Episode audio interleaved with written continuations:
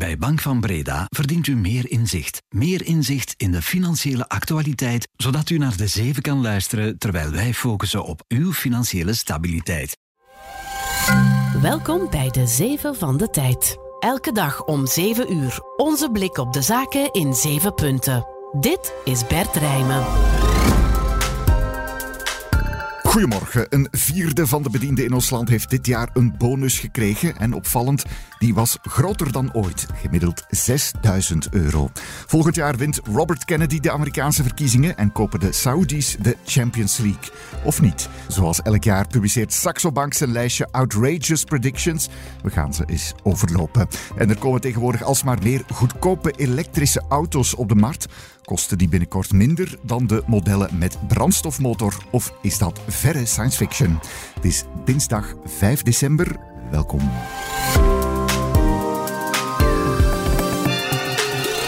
De Zeven van de Tijd.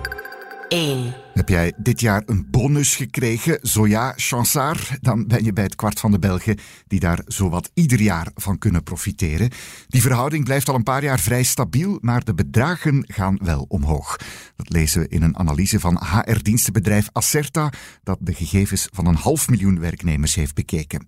Het gemiddelde bonusbedrag bereikt nu een record van zesduizend euro. Het is inderdaad een vrij hoog bedrag. Caroline van Herpen is legal experte verloning bij Acerta Consult. Dat komt omdat het om een gemiddelde gaat. Hè. Daar zitten de bonussen in van de topmanagers en ook de bonussen van een, een gemiddelde arbeider, bediende. En die bonussen van die topmanagers zullen dat gemiddelde bedrag wel wat naar boven gestuurd hebben.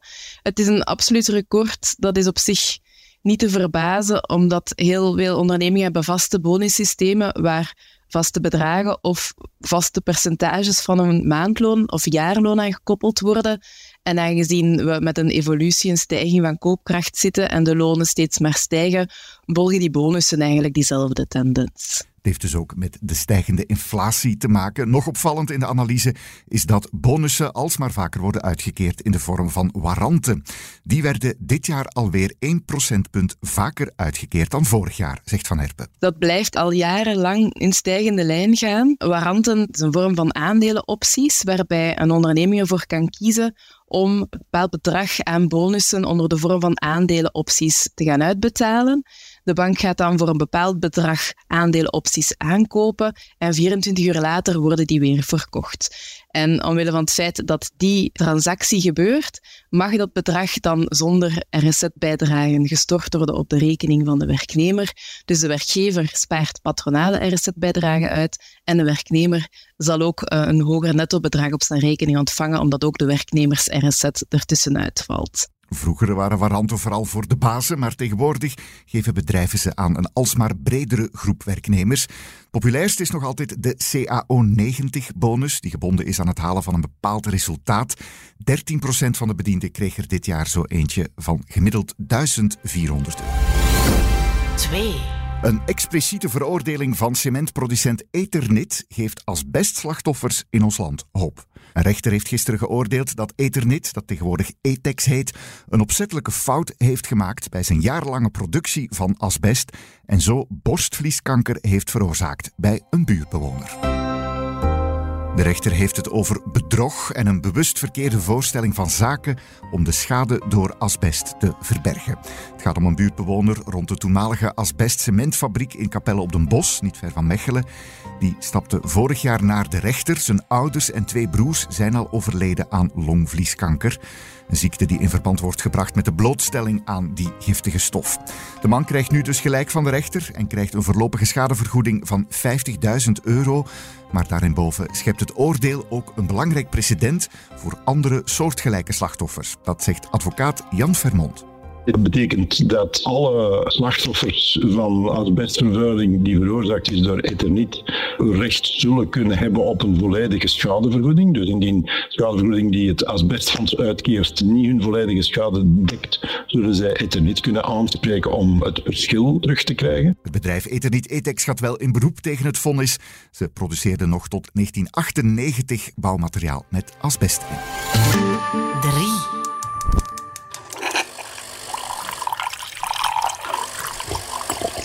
niks zo zalig bij een ochtendpodcast als een goede tas koffie.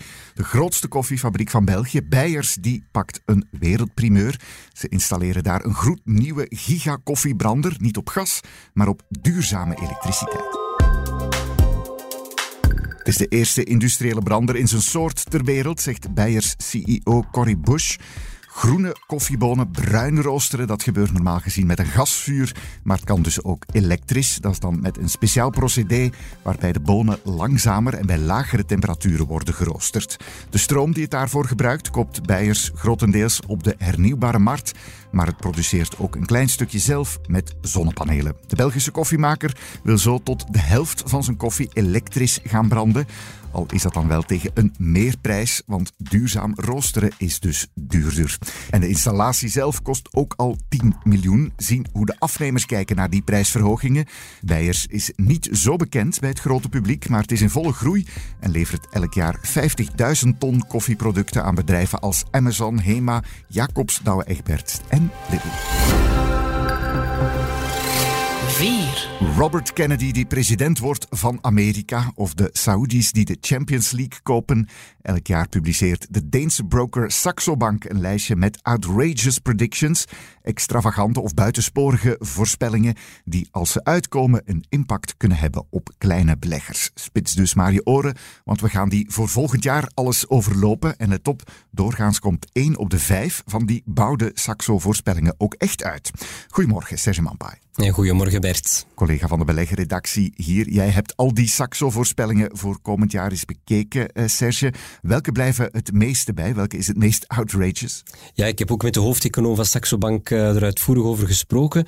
Nu, wat mij het meest opviel is dat uh, ja, niet Joe Biden, niet Donald Trump, maar Robert F. Kennedy junior de volgende president van de Verenigde Staten zal worden. Ja. Hij heeft zich al uh, kandidaat gesteld in mm-hmm. oktober als onafhankelijke en zou dan de eerste president kunnen worden die niet bij de Democraten of Republikeinen is sinds de eerste president van de V S, George Washington.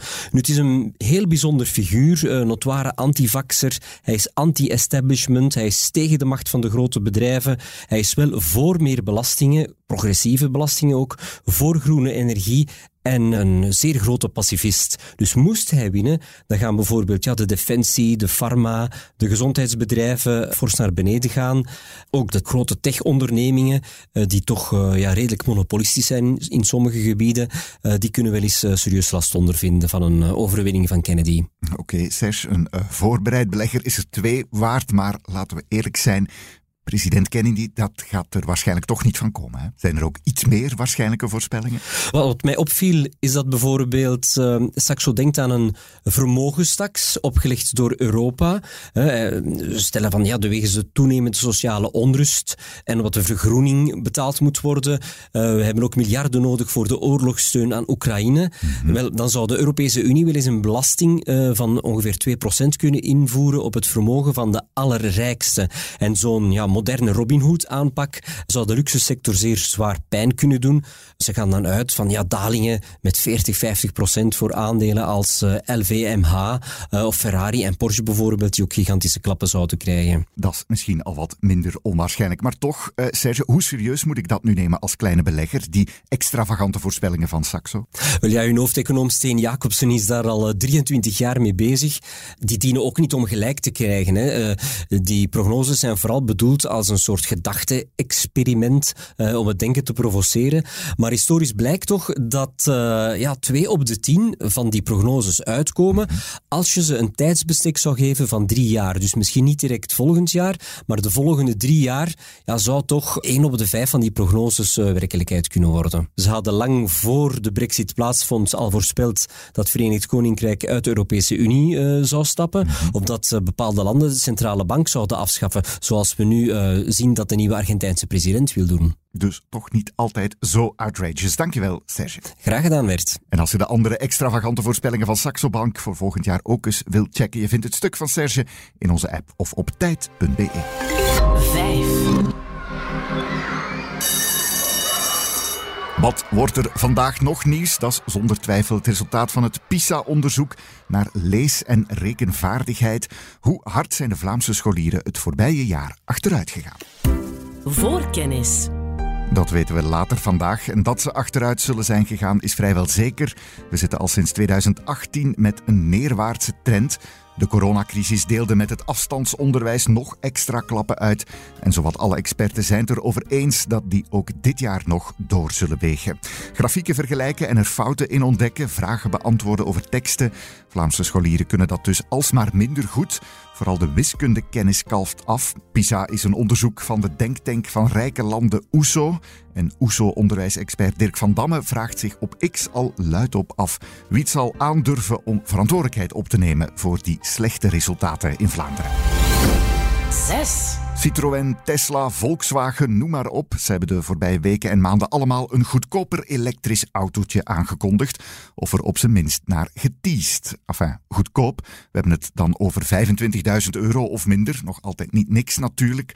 Maar in ieder geval lijkt de betaalbare stekkerwagen nu hoe langer hoe dichterbij te komen. Is dat echt zo? Hoe komt dat dan? En betalen we binnenkort al minder voor een elektrische auto dan voor een gelijkaardig model met een brandstofmotor? Goedemorgen, Bas Kursjes. Goedemorgen Bert. Expert autosector hier bij De Tijd. Bas, uh, klopt het echt dat er nu een trend gaande is richting goedkopere elektrische auto's? Ja, het lijkt er in ieder geval wel op. Je moet nog altijd uh, wel op de mooie blauwe ogen van de automakers vertrouwen. Maar, ja. maar het lijkt er toch wel op dat misschien toch twintig vierentwintig wel het jaar wordt dat er effectief een prijsdoorbraak gaat zijn bij de elektrische auto's.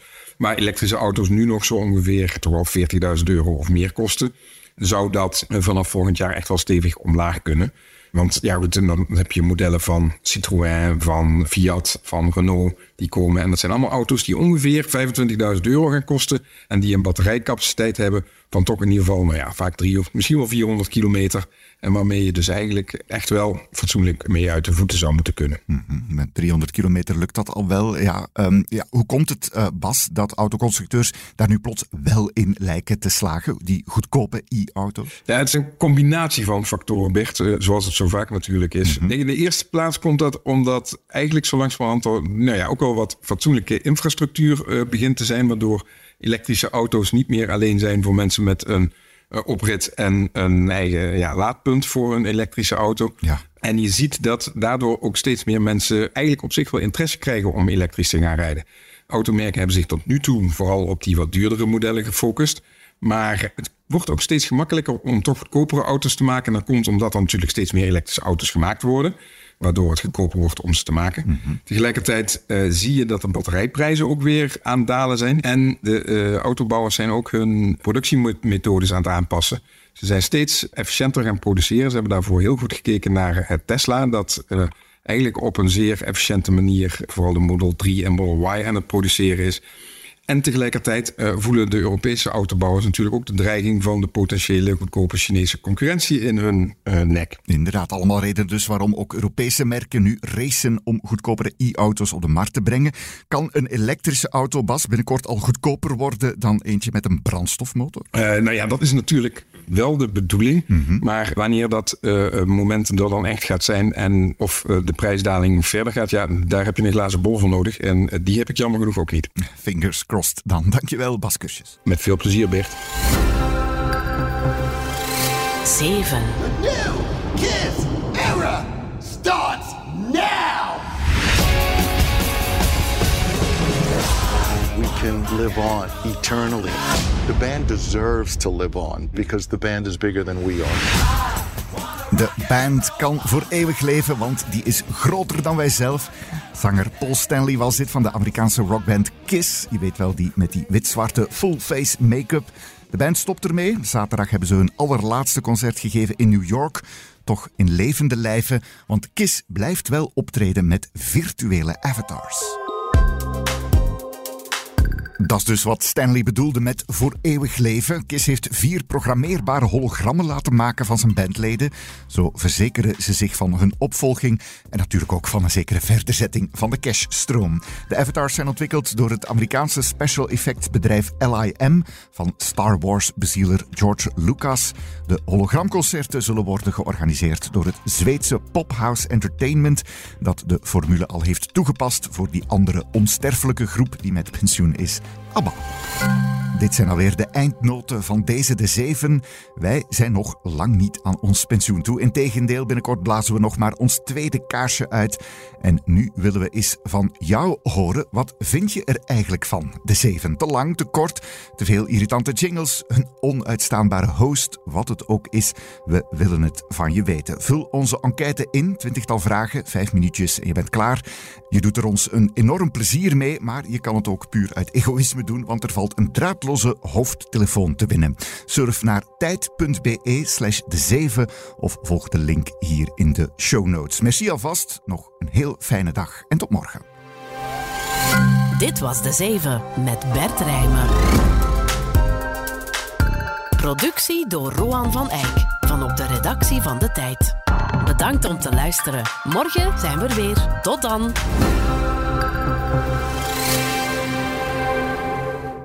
U verdient meer peren. U verdient meer anticiperen. U verdient meer anticiperen van uw financiële partner, zodat u ten alle tijde rustig kan blijven, ook als de beurs haar peren ziet. Ook u verdient meer Bank van Breda. Professioneel en privé.